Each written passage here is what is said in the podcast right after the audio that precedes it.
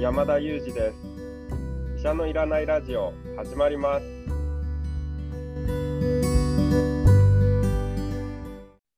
この番組はニューヨーク在住の医師山田裕二先生に健康にまつわる情報を質問し、医者のいらない状態を医者と一緒に実現しようという矛盾した番組です。山田裕二先生への質問役は講談社の薄井颯が務めます。聞きたいテーマや質問はウェブマガジンミモレでの山田裕二先生の連載コーナーへお寄せください。感想はハッシュタグ医者のいらないラジオでつぶやいていただければと思います。いやー、山田裕二先生、ちょっと聞いてください。はい。うちは子供が2人小学生でいるんですけど、はい、子供のワクチンの予約と、あと母親、それから奥さんの予約、僕が大体してるんですね。ははは。で、手帳のメモ、手帳っていうかね、カレンダーのメモに、ワクチン、どこどこ、区役所のどこ、なんて書いてるんですけど、なるほど。どれが誰のワクチン接種予約かわからなくなってきました。なるほど。あれ、この区役所に行くの、1人目の子だったっけな、2人目の子だったっけな、あれ、奥さんだったっけなとかって悩んでるんですよ。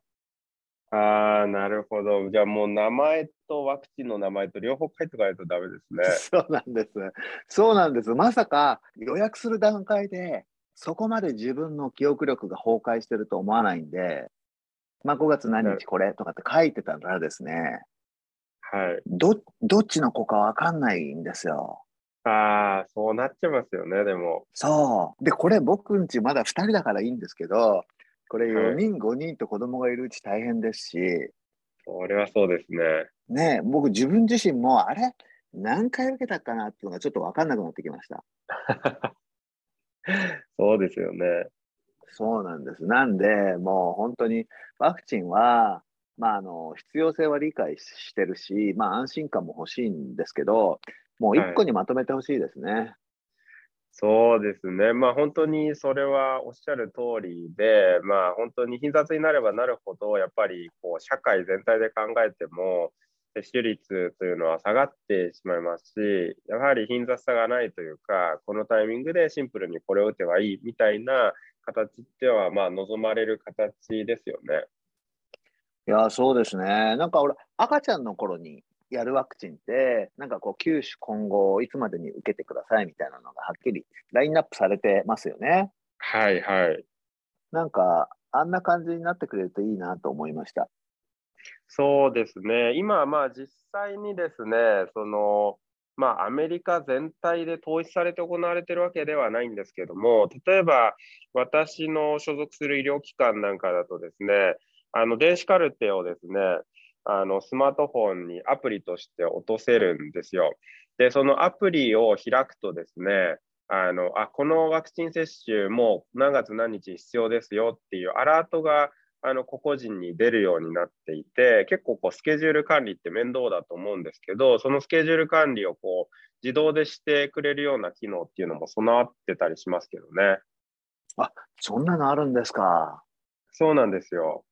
ああ。いや、正直国でね、力を入れて作ったアプリとかもありますけど、はい、なんだかんだでちょっと使わなくなってきてしまいましたよね。そうですよね。これあとね、あれ、風疹だったかな、もう病名すら私不真面目で覚えてないんですけど、はい、昭和何年ぐらいに生まれた方は、はい、小さい頃にワクチンを接種してないんで、予防接種にご協力くださいみたいな連絡が来ることってあるんですよね。はいはいはいはい。で、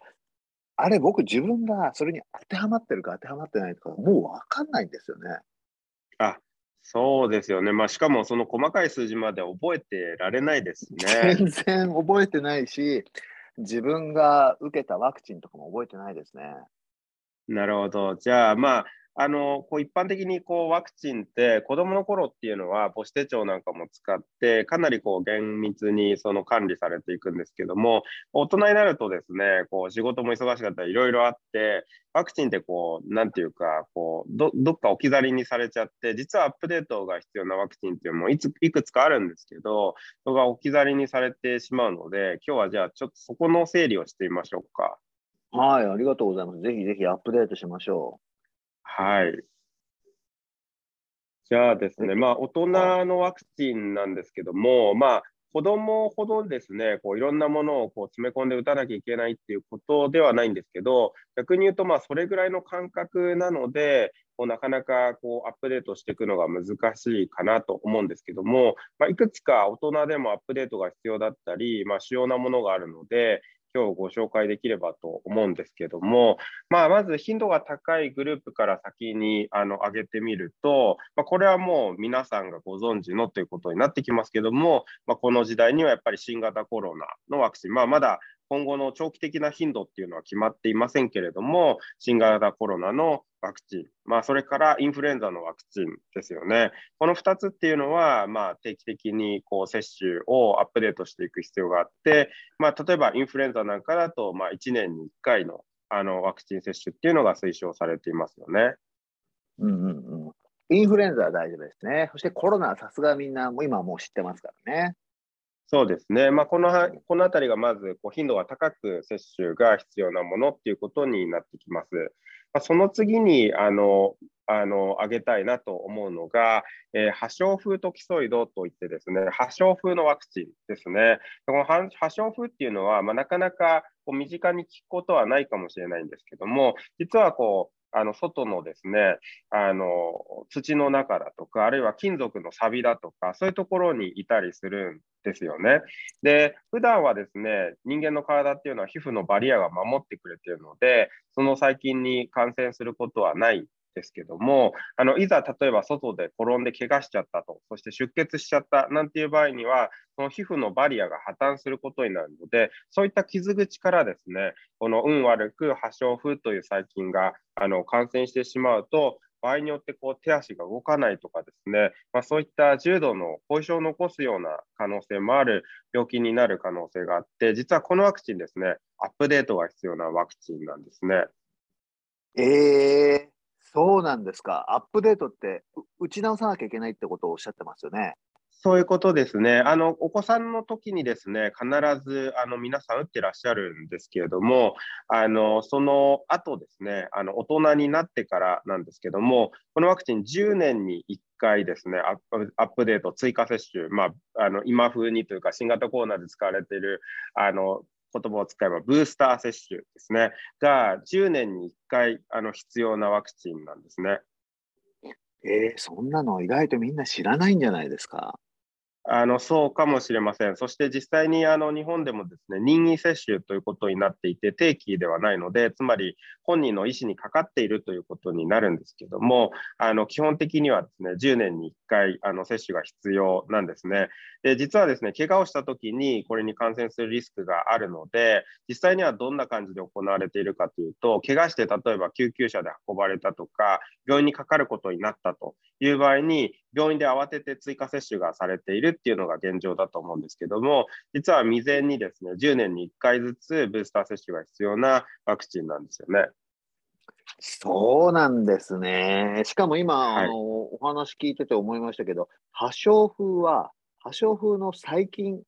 原因になる細菌によって引き起こされるんですね。そうなんです。ウイルスじゃなくて細菌なんですよね。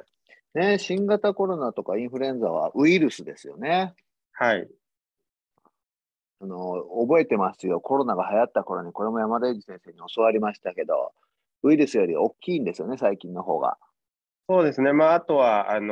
その生きる死ぬがあるものですよね。ウイルスは生きる死ぬがないというか、そもそも生命じゃないというかですね、そこにもちょっと区別がありますけれども、最近は一人という数え方は違うかもしれないですけども、生きていけるものなんですけども、これが本当に自然界にいる細菌が原因なんですよね。土の中はともかくね、金属の錆の中にいるってすごいですね。そういうところにいたりするんですね。で、本当に怪我した時に起こってしまうので、これは10年に1回必要なんですよね。まあ、実際例えば私の医療機関だと10年経つとですね、またアラートが出て打ってくださいねっていうのが出てくるんですよね。あ、ちゃんと来るんですか。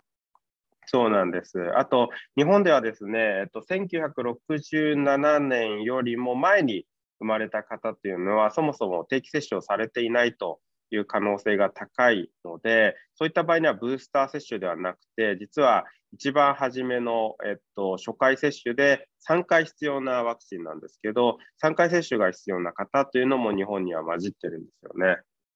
そうなんですか。じゃあ1968年以降の人は最初ちっちゃい頃に3回ぐらい打ってるわけなんですね。そうなんですね。なので10年に1回のブースター接種でいいんですよね。知らない、そんなの。そうですよね。まあ、はい。こういうの他にもあるんですか。そうですね。他にもあると思います。例えばなんですけども、これはブースターというわけではないんですけども、帯状疱疹って呼ばれる感染症、聞いたことありますか。はいはい、ありますあります。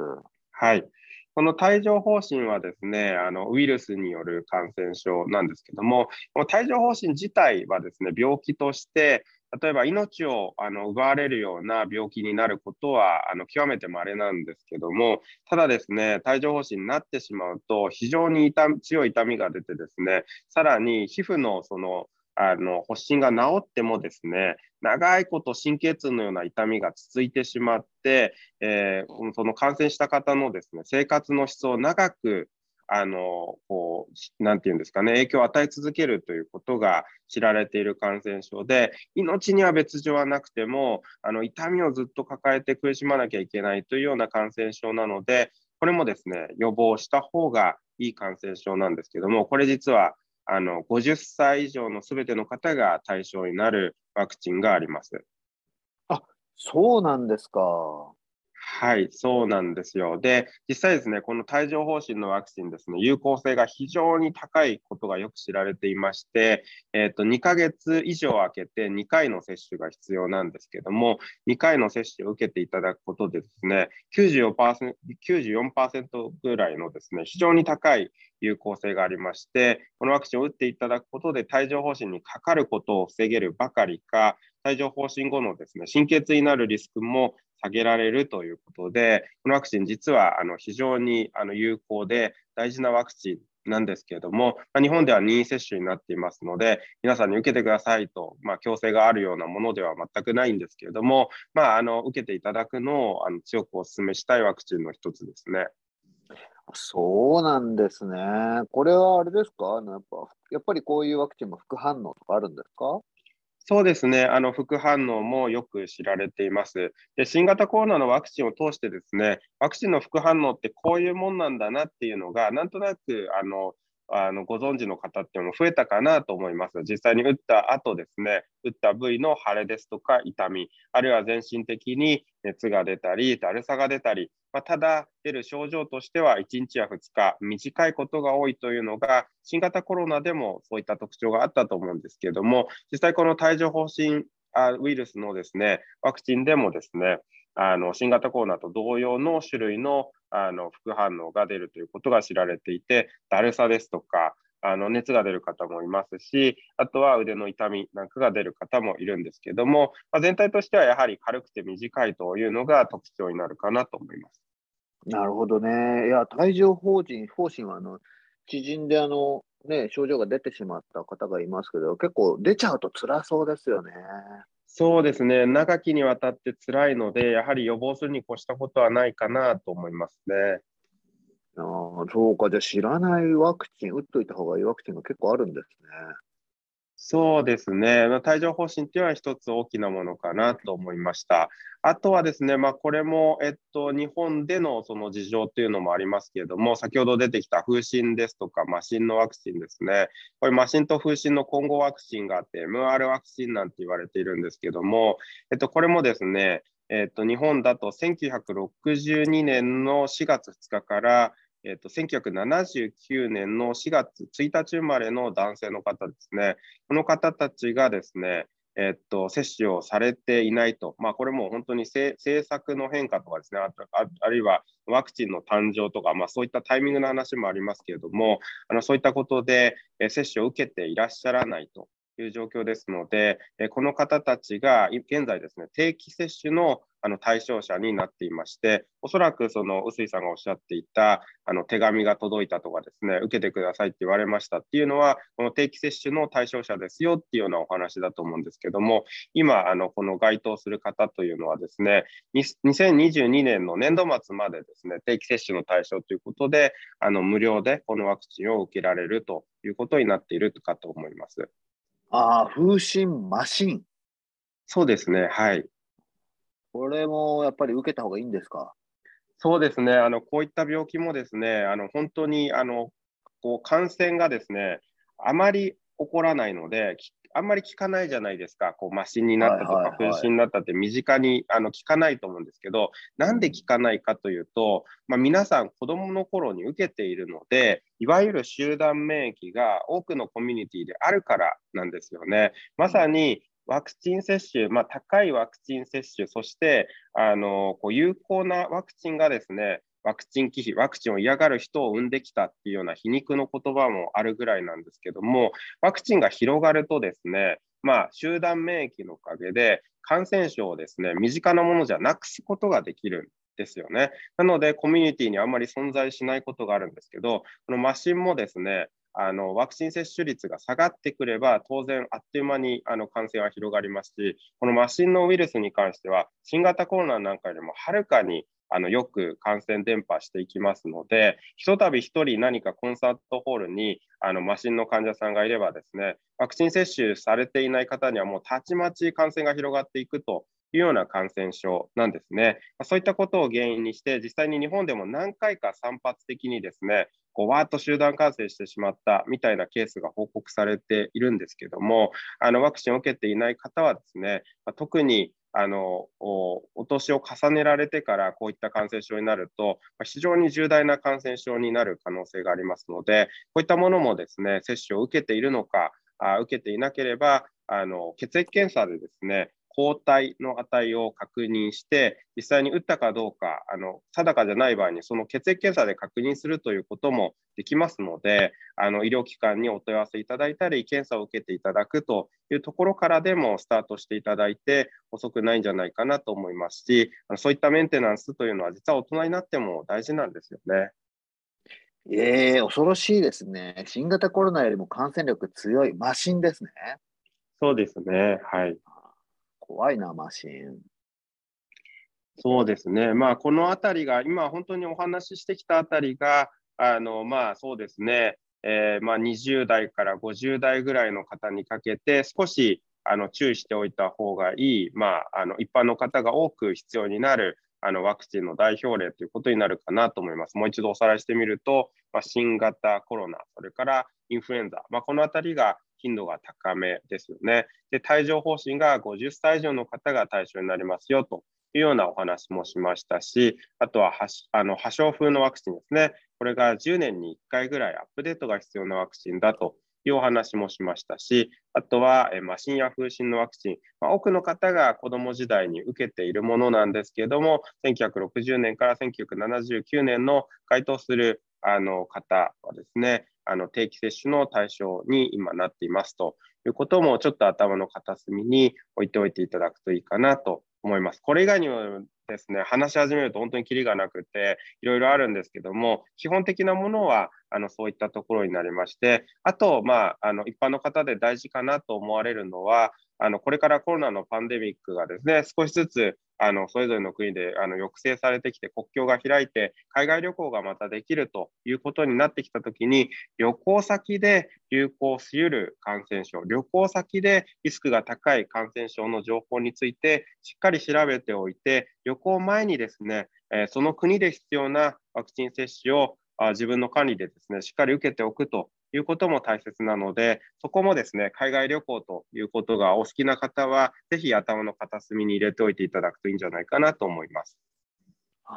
確かにそうですよね。国ごとに違いますよね。そうですね、本当に国によってですね、日本には聞き慣れないような感染症が流行していて、旅先でそれこそ感染してしまったということになると、医療制度も違ったり、言語も違ったり、保険がカバーされないとかですね、途端に非常に大きな問題を起こすということになりえますので、ぜひですね、予防できるものは未然に守るというスタンスというのは非常に大事なので、それはですね、ぜひやっていただければなと思います。わかりました。ありがとうございます。今日はワクチンのお話、